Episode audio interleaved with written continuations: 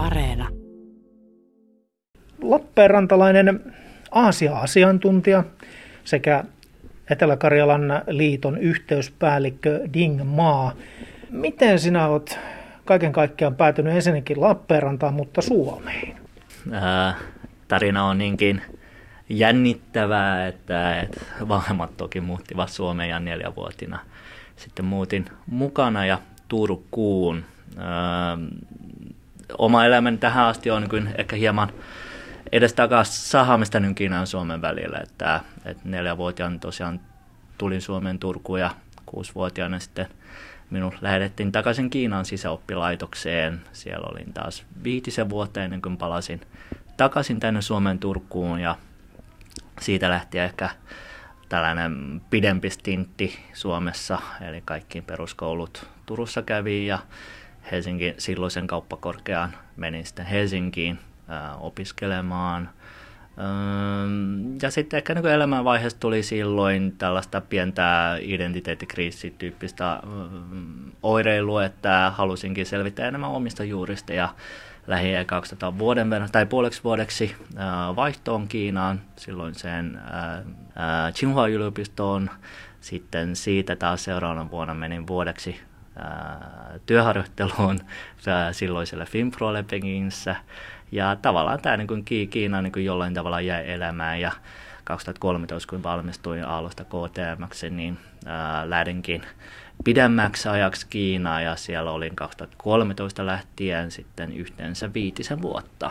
Eli olin ekaksi ulkoasiaministeriössä ja siellä Suomen Shanghai-pääkonsulaatissa kolme ja puoli vuotta. Vastasin siellä Suomen maakuvatyöstä Itä-Kiinassa ja sitten vielä noin vuoden verran Tencentillä, joka tosiaan 2016 osti suomalaisen peliyhtiön Supercelliin.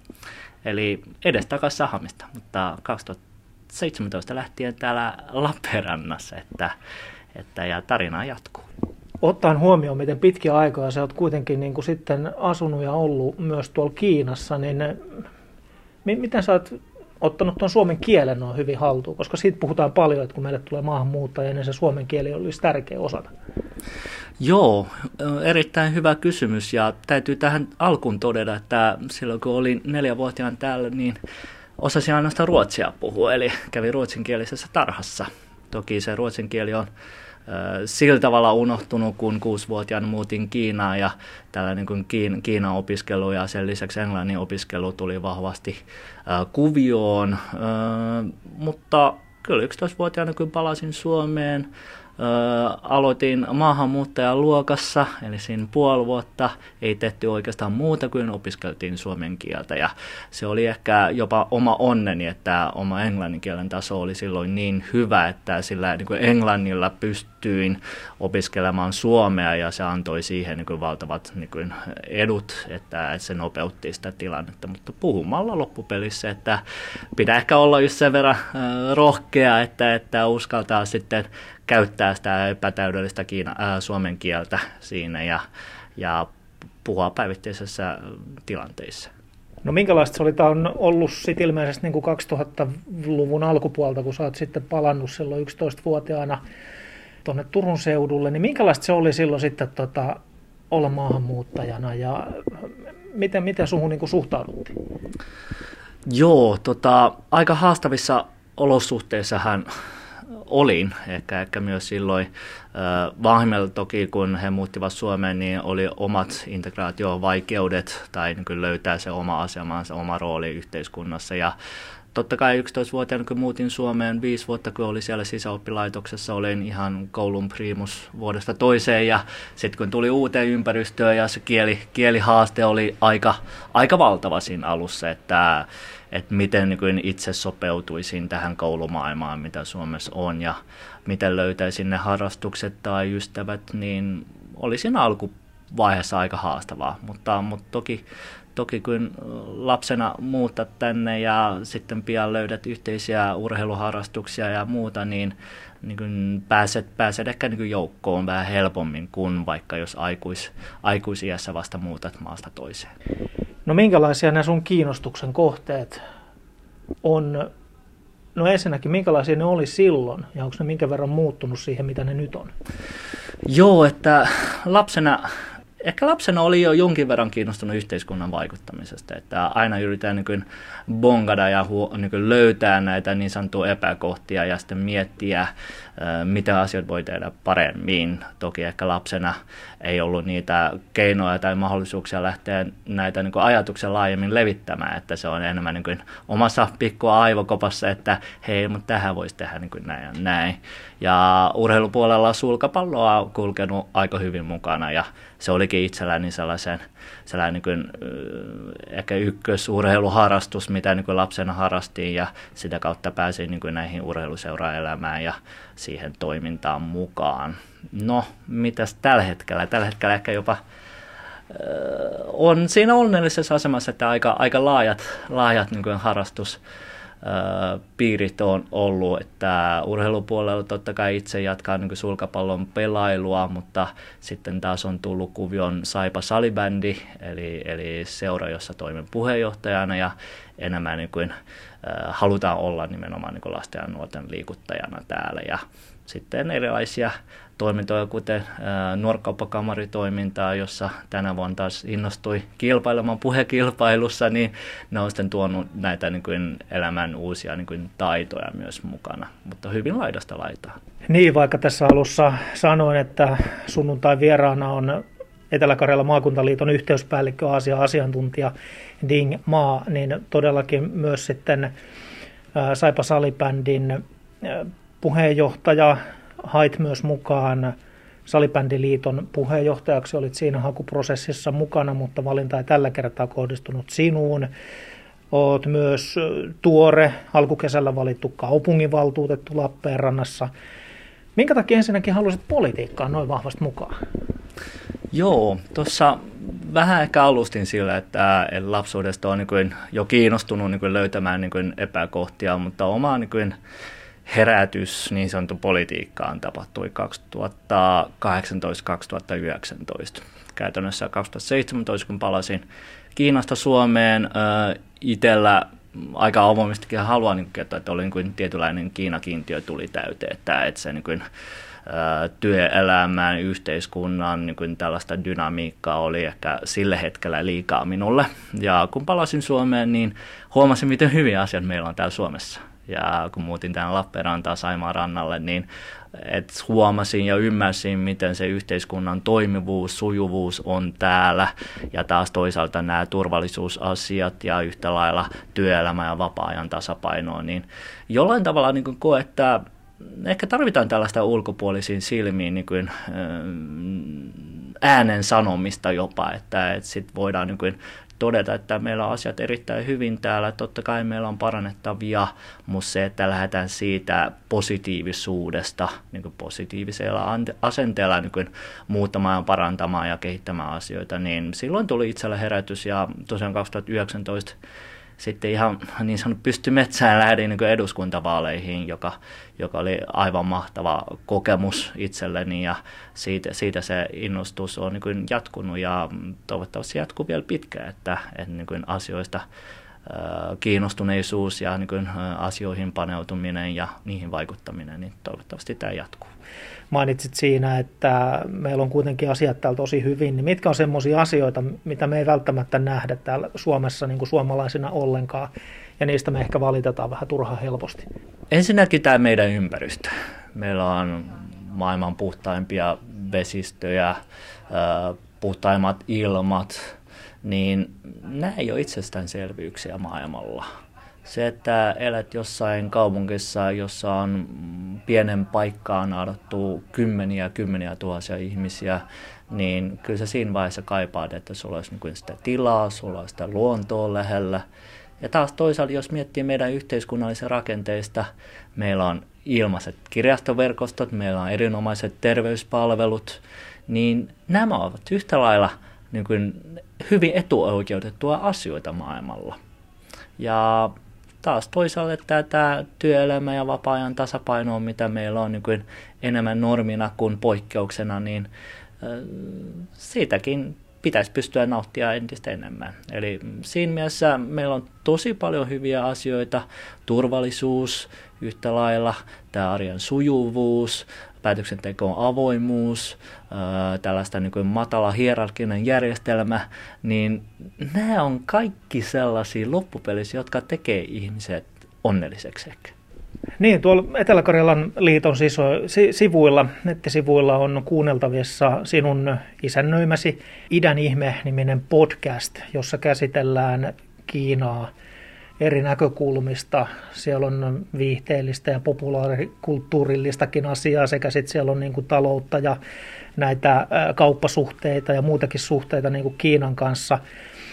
Ding Ma, mitä meidän pitäisi niin kuin vähintään tietää Kiinasta?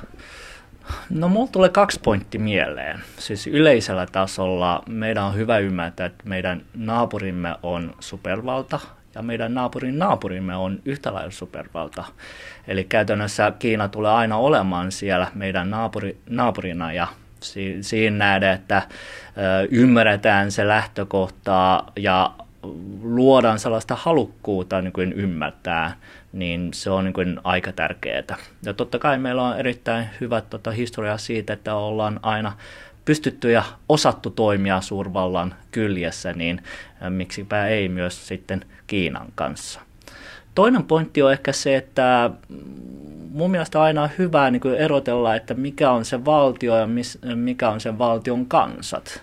Eli, eli Kiinan valtio on tietynlainen, mutta Kiinan kansalaiset ovat sitten taas toisenlaiset, että niitä ei kannata istua niin stereotypiaa. Ja tämä on ehkä myös yksi lähtökohta, miksi niin lähdettiin tekemään näitä Ida-ihme podcasteja, että halutaan niin tuoda ää, niistä liike, liike, tota, liike-elämän mm, toimintaympäristöä tutummaksi, mutta myös yhtä lailla sitä kulttuuria ja, ja se, että millaista on olla siellä, sillä hyvin monet meidän asiantuntijavieraista asuvat edelleenkin Kiinasta ja ovat asuneet pitkään Kiinassa.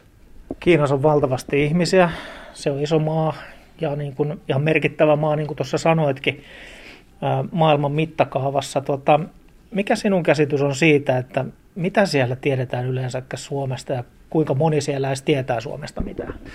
No mulla on tähän aika mainio esimerkki, että 2013 tosiaan kun aloitin siellä Suomen Shanghai pääkonsulaatissa maakuvatyön vastaavana, niin tehtiin kadukalluppi.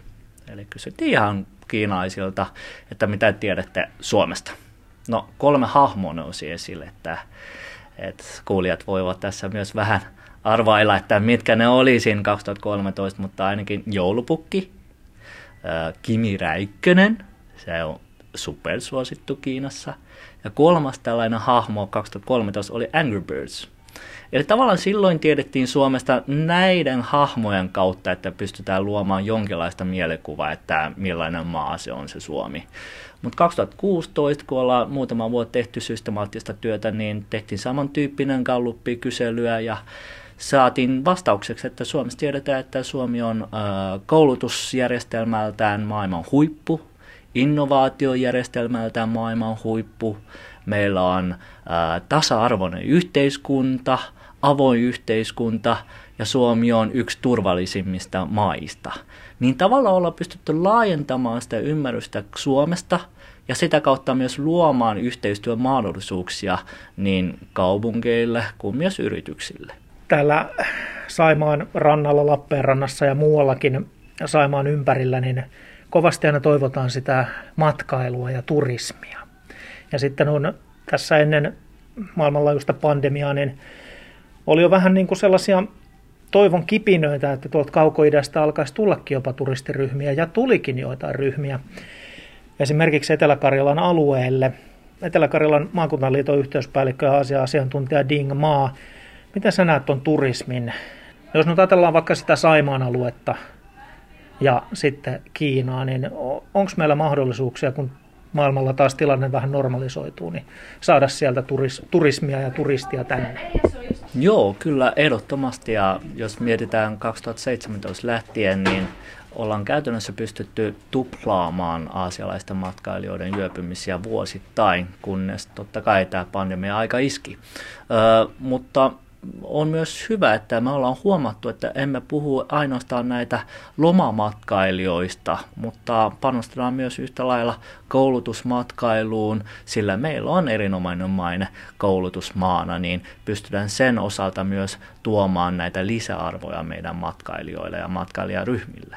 Mikä siellä Kiinassa on sellaista tärkeää, minkä takia meidän Suoma, Suome, Suomessa niin kannattaa pitää hyvät välit ja suhteet Kiinan kanssa? Ehkä itse nostaa kuitenkin sen esille, että markkina Kiina on valtava ja meidän talous kuitenkin perustuu hyvin pitkälle myös vientiin, niin siinä mielessä ö, on hyvä ymmärtää, että se on yksi potentiaalinen markkina meille, vaikka onkin hyvin kilpailtu, mutta meillä on tietynlaisia kilpailuetuja meidän eri toimialoilla, erityisesti teknologiaan viittaavat toimialat, niin niitä pitäisi pystyä hyödyntämään ja hyödyntämään myös meidän hyvää maabrändiä, joka on rakennettu tässä pitkiin vuosia. No jos mennään sitten jo vähän tähän nykyhetkeen ja kenties tulevaisuuteen, niin mitä Lappeenrantalainen yhteyspäällikkö, Aasia-asiantuntija Ding Ma haluaisi itse tehdä tulevaisuudessa? Tässä on nyt jo käynyt ilmi, että sä oot niin kuin aika monessa mukana jo ollut tähän mennessä ja tota, jotenkin mulla on sellainen tunne, että ei se niin kuin tähän jää. Joo, tähän alkuun pakko sanoa, että 2017 tosiaan kun muutin Etelä-Kiinan Shenzhenistä takaisin Suomeen ja sieltä sitten Lappeenrantaan, niin monet, monet ystäväpiirit kysyivät, että no onko tämä tällainen välietappi, että milloin sä jatkat eteenpäin, että takaisin PK-seudulle tai maailmalle. Mutta ainakin itsellä tuntuu tällä hetkellä, eli Lappeenranta on minun kotiini, että tämä on niin valtava hieno tunne, mitä niin kuin itse saa kokea, että, että niin kuin tuntuu, että on turvallisessa paikassa, on paikassa, jossa on omat ystäväpiirit, harrastuspiirit ja missä niin kuin pystyy itse toteuttamaan itseään. Eli varma, varma asia voin sanoa, että, että kotini tulee pysymään jatkossakin Lappeenrannassa, mutta se, että miten, miten niin kuin ammatillisesti kehittyy, niin käyn tällä hetkellä toista maisteritutkintoa Lutin puolella ja se on DEI-tutkinto yrittäjyydestä, eli ehkä tietyllä tavalla tällainen yrittäjyys on yksi vaihtoehto ja tänä vuonna suoritin myös HHI eli hyväksytty hallituksen jäsenen tutkintoon, niin sitä kautta mahdollisesti sitten avautuu myös hallituspaikkoja yrityksissä, joka on ehkä toinen, toinen niin kuin mahdollisuus itselleni oppia lisää, mutta myös ehkä niin kuin hyödyntämään niin kuin, omia jokertynyttä kokemusta erityisesti kansainvälisyyden näkökulmasta. Ja totta kai toivoo, että, että työ, mitä teen liitossa, konkretisoituu entisestään, saadaan hyviä tuloksia. Meillä on käynnissä Aasia osaamiskeskittymään liittyvä projekti, jossa mm, ollaan pystytty jo houkuttelemaan hyvin suurta määrää näitä uusia tutkinto-opiskelijoita Kiinasta, mutta halutaan vielä se luoda sellaista käytännön keskittymään niin, että, että näillä valmistuneilla opiskelijoilla pystytään sitten houkuttelemaan Aasiasta näitä yrityksiä sijoittautumaan ja perustamaan esim. tutkimus- ja kehityskeskuksia tänne meidän alueelle. Ja sitten taas mitä vapaa-ajan liittyy, niin totta kai tota, mm, otan luottamustehtävät hyvin vakavasti ja, ja haluan, että pystyy jatkossakin vaikuttamaan niin kuin yhteiskunnallisiin asioihin. Kun nyt tuolla opiskelumaailmassa kuitenkin nykyäänkin pyörit, niin paljon puhutaan siitä, että kun me saadaan niin kuin esimerkiksi ulkomailta opiskelijoita tänne, mutta ne käy hakemaan täältä sen koulutuksen ja sitten ne lähtee pois. Näetkö mitään keinoja, miten me saataisiin pidetty näitä opiskelijoita sitten myös työelämässä täällä Suomessa? No yksi hyvä ajatus on varmaan liittyy siihen, että meidän täytyy pystyä tarjoamaan tutun ja turvallisen ympäristön, siis sekä työntekijöille että työnantajille ja ehkä tällaisen globaaliseen yleiskielen yleistämistä, laajempaa käyttöottoa, eli englannin laajempi käyttöotto, niin pystyy tähän niin edistämään ja luomaan houkuttelevaan ympäristöön kaikille. Se on varmasti pitkä tie siinä mielessä, että, että monet yritykset ehkä eivät vielä pysty muuttamaan oma ä, työkieli englanniksi, tai vaikka pystyisi, niin heidän asiakas tai asiakkaan, asiakkaan kontaktipinnat eivät siihen vielä taivu. Mutta mä näen, että tämä on niin kuitenkin tulevaisuuden suunta, ja tämä on yksi asia, millä saadaan niin kuin aluksi näitä meidän osaajia entistä enemmän jäämäalueelle. Totta kai meidän täytyy ymmärtää myös, että suomalaisen kulttuurin, suomalaisen työn kulttuurin ja suomalaisen kielen osaaminen pitäisi olla niin kuin osana tätä niin kuin putkea, mutta just se, että se lähtökohta, että meillä niin kuin pystyy työnantaja, työntekijä, nämä osat, KV-osat kohtaamaan, niin se on tärkeää. Toinen sanoisin myös, että, että tällaisen yrittäjyyteen kannustaminen. Meillä olisi niin hyvät tukimekanismit ja pystytään kannustamaan näitä KV-osaajia yrittäjyyteen niin, että tavallaan heidän konsepti, heidän osaamiset pystyy konkretisoitumaan täällä meidän alueella, vaikka heidän markkina onkin globaali. Lappeenrantalainen Ding-maa tähän loppuu vielä sitten vähän sun henkilökohtaisesta harrastuksesta ja muusta, muusta elämästä. Mä huomasin kun sun kanssa on puhuttu vähän ennakkoa ja sovittu tämän haastattelun teosta ja niin edelleen, niin toi Saima ja Saiman rannat välähteli sun puheessa usein. Minkälainen merkitys tuolla Saimaalla ja niiden rannoilla sulle on, kun täällä Lappeenrannassa asut? Ihan valtava. Mä luulen, että se on sellainen helmi, mitä emme ole pystyneet hyödyntämään vielä täysin, mutta itse ainakin koe, että itse yritän hyödyntää tästä niin täysin rinnoin. Ja ja just se, että, että käveleminen vaikka rantaraitilla, niin kyllä se puhdistaa ei ainoastaan mieli, niin myös kroppa ja sit saa niin valtavasti energiaa. Että kyllä, kyllä niin tämä on niin hieno, että niin asutaan niin lähellä Saimaata ja, ja jokaisella on myös oikeus nauttia sen puhtaasta Saimasta. Ja tuossa jo alussa vähän kävikin ilmi harrastuksesta se sulkapallo ja salibändikin, mutta tuota, onko siellä vielä jotain, mitä tykkää tehdä sitten, kun vähän vapaa-aikaakin jää? No joo, tota, viime aikoina olen niin lukenut enemmän äh, mielenterveyteen liittyviä kirjallisuutta.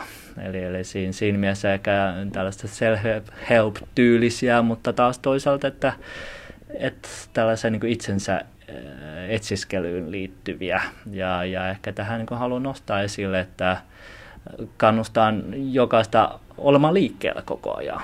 Että, että nykyään liikkuva kivi ei samaloidu, niin kyllä se pitää aika hyvin paikansa, että, että itsekin on kokenut henkisiä ja, ja tällaisia haasteita, mutta se, että on aina liikkeellä, vaikka välillä eteen, vasemmalla, oikealle, ylöspäin, mutta se, että se auttaa aina jaksamaan ja tällaista, tällaista niin kuin, nyt sanoisi niin elämän viisautta, mutta niin ajatusta haluan ihan mielellään jakaa ja tähän itse asiassa liittyy, toivottavasti kuulijat löytävät myös Idän ihme podcastin, niin meillä on jokaisessa jaksossa oma jakson sanonta, niin, niin tähänkin itse asiassa ajattelin etukäteen, että mikä voisi olla sellainen hyvä jakson sanonta, niin ää, tällainen sanonta kuin San Chong Shui Fu Yi Wu Lu Liu An Hua Ming You Yi Chun. Eli käytännössä ehkä tällainen vapaa-käännöksenä, kun edessä näyttää, että on vuoria vesistöä, mutta ei tietä yhtään, niin jos rohkeasti jatkat eteenpäin, niin saattaa olla, että koivujen ja kukkapuskeen takana onkin uusi kylä. Viisasti sanottu omasta mielestäni.